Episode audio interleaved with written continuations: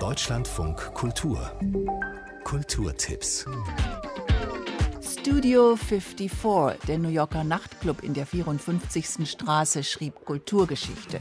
Eine Ausstellung in Dortmund erinnert an ihn mit Fotos und Filmen, mit Musik und Mode. Die Diskothek existierte zwar nur drei Jahre bis 1980, aber die Partys waren legendär. David Bowie kam vorbei, Elizabeth Taylor glitzerte auf der Tanzfläche, Mick und Bianca Jagger gehörten zu den Stammgästen. Bianca ritt zu ihrem Geburtstag sogar auf einem Schimmel in den Club ein.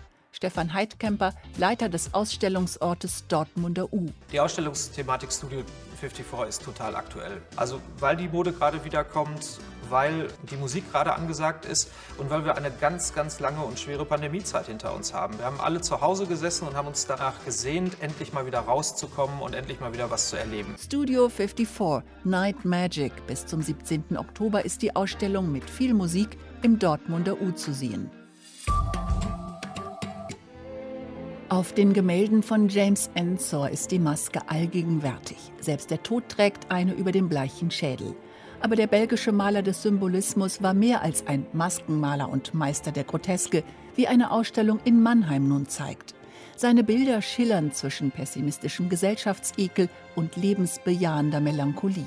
Kuratorin Inge Herold über ein Selbstbildnis des Malers an seiner Staffelei. Während des Malprozesses wird er von einem lebendigen Maler zu einem Skelett. Er verwandelt sich und transformiert sich, er vollzieht seinen Tod, er setzt seinen Kopf durch einen Totenschädel, weitere Totenschädel beleben die Szenerie und beäugen ihn kritisch. Also das Ganze ist natürlich auch eine Vanitas-Symbolik, ein Memento Mori, ein großartiges Bild. Und im Grunde genommen ist da auch der ganze Ensor drin. James Ensor. Bis zum 3. Oktober ist die Ausstellung in der Kunsthalle in Mannheim zu sehen.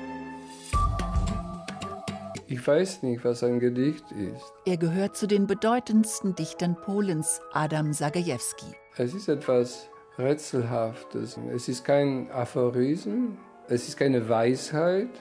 Ich glaube, es ist eine Bewegung, eine kleine Bewegung in der Sprache, in der Vorstellungskraft. Adam Sagajewski, ein Schriftsteller, von dem es heißt, er findet das Wunderbare im Alltäglichen und mache daraus große Poesie.